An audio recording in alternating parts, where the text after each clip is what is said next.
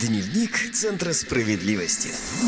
Здравствуйте, с вами Дневник Центра справедливости и я, ведущая программы Ксения Измайлова, а также юрист Федерального информационно-аналитического Центра защиты прав граждан Ольга Вавилина. Здравствуйте. Сегодня в выпуске.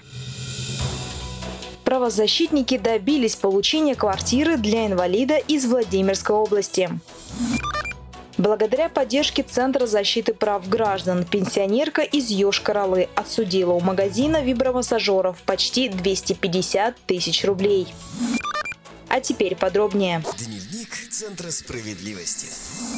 Чиновники Гусь-Хрустального района бросили инвалида выживать в развалюхе без удобств. Восстановить социальную справедливость помогли правозащитники. Дмитрий Кубышев – инвалид второй группы. С детства он передвигается только на костылях. В доме без тепла, воды, газа и санузла мужчине пришлось жить на протяжении семи лет. В барак с прогнившими полами и без удобств его поселила администрация поселка Уршельский, гусь Хрустального района Владимирской области, после того, как собственная квартира Дмитрия сгорела. При этом чиновники сказали, что жилье временное, но как бы не так. По словам соседей, за 7 лет в поселке построили уже 4 многоквартирных дома, но Дмитрия так и не переселили. Да, Ксения, к сожалению, получилось именно так. Но хочу прояснить ситуацию, как должно было быть на самом деле. Так как Дмитрий Кубышев не имел возможности купить жилье взамен сгоревшего, местные власти должны были обеспечить его социальным жильем вне очереди, согласно статье 57 Жилищного кодекса. Такое жилье должно быть благоустроенным и пригодным для проживания. В нем должны быть горячая и холодная вода, свет и отопление.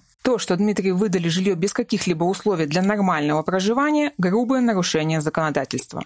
Насколько я знаю, для потерявших жилье граждан государство в резерве держит квартиры для временного проживания. Это так? Да, Ксения, их принято называть жилыми помещениями маневренного фонда. Маневренный фонд предоставляет до тех пор, пока не дадут квартиру на постоянной основе, например, по договору социального найма. То есть, проживая в маневренном фонде, человек сохраняет за собой право на получение жилья. Жилые помещения маневренного фонда предоставляются из расчета не менее чем 6 квадратных метров жилой площади на одного человека и должны быть благоустроены для проживания в конкретном районе. В поселениях без централизованных инженерных сетей в одна- и двухэтажных зданиях допускается отсутствие водопровода и канализационных уборных. При этом максимальный срок пребывания в маневренном фонде законодательством не определен. Исключением являются граждане, у которых жилые помещения стали непригодными для проживания в результате признания многоквартирного дома аварийным. В этом случае срок пребывания в маневренном фонде не должен превышать два года. Срок выдачи квартиры зависит от времени обращения в администрацию и наличия у муниципалитета жилья. Ольга, как удалось специалистам Центра защиты прав граждан помочь Дмитрию?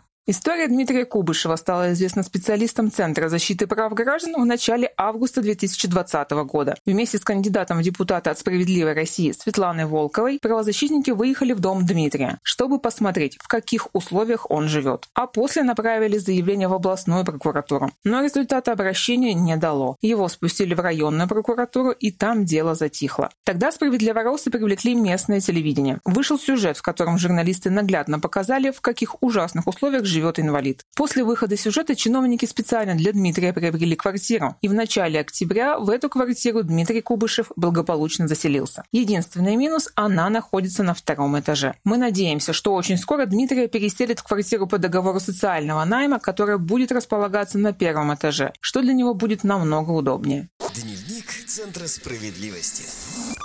Благодаря поддержке Центра защиты прав граждан пенсионерка из Йошкар-Олы отсудила у магазина вибромассажеров почти 250 тысяч рублей. Ольге Виногоровой обещали оздоровительный массаж и полезные подарки, но вместо этого навязали дорогостоящий набор подушек и вибромассажер в кредит. Центр защиты прав граждан помог женщине вернуть деньги. Подробнее через несколько секунд.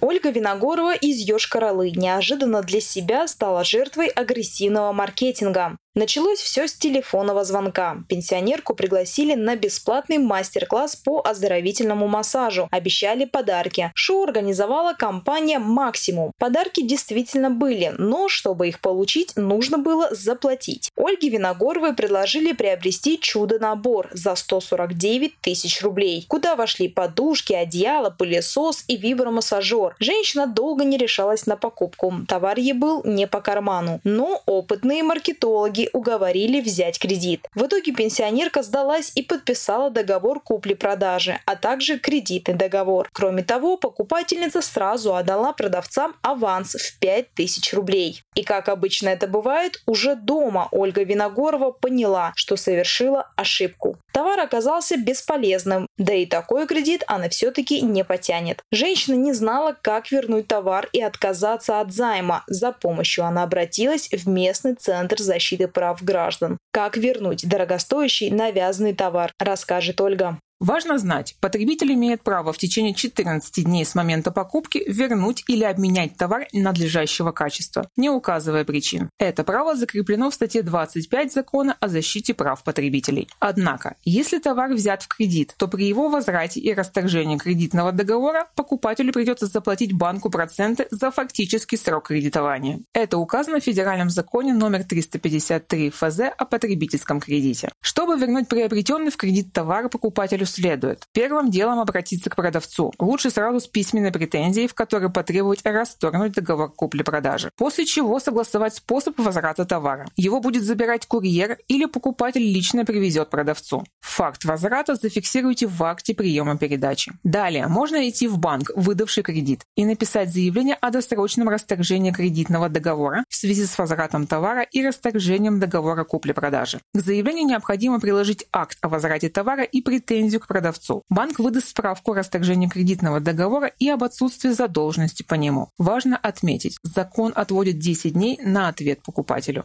Как я понимаю, правозащитники так и сделали в случае с Ольгой Виногоровой. Да, Ксения, но без проблем не обошлось. Наши специалисты Центра защиты прав граждан подготовили для Ольги Виногоровой претензию в адрес компании «Максимум». Но продавец отказался возвращать деньги и забирать товар, вынудив тем самым идти в суд. Правозащитники помогли женщине составить исковое заявление. И здесь необходимо отметить, если продавец или банк отказались удовлетворить требования потребителя в добровольном порядке, необходимо обращаться в суд. В этом случае в исковом заявлении можно потребовать от продавца выплатить штраф 50% от взысканной суммы за отказ добровольно возвращать деньги, неустойку, а также компенсацию морального вреда и судебных расходов.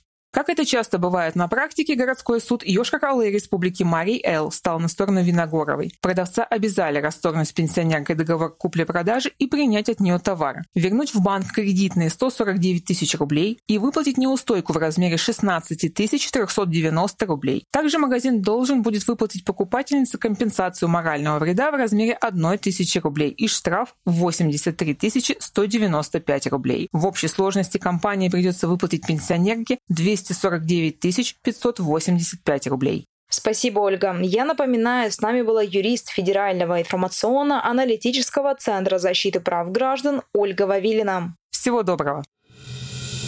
Напомню, сегодня приемные Центров защиты прав граждан работают удаленно в 73 регионах России. По всем вопросам можно обращаться по телефону 8 800 755 5577. Горячая линия работает с 9 утра до 6 часов вечера по московскому времени. Слушать новые выпуски нашей программы, а также узнать массу другой полезной информации можно в эфире Справедливого радио. Следите за нашими выпусками в прямом эфире на сайте домсовет.тв. Находите подкасты «Справедливого радио» в социальных сетях или скачайте одноименное мобильное приложение на свой смартфон из официального магазина приложений. А у меня на этом все. С вами была Ксения Измайлова. Вы слушали программу «Дневник Центров справедливости». До скорой встречи.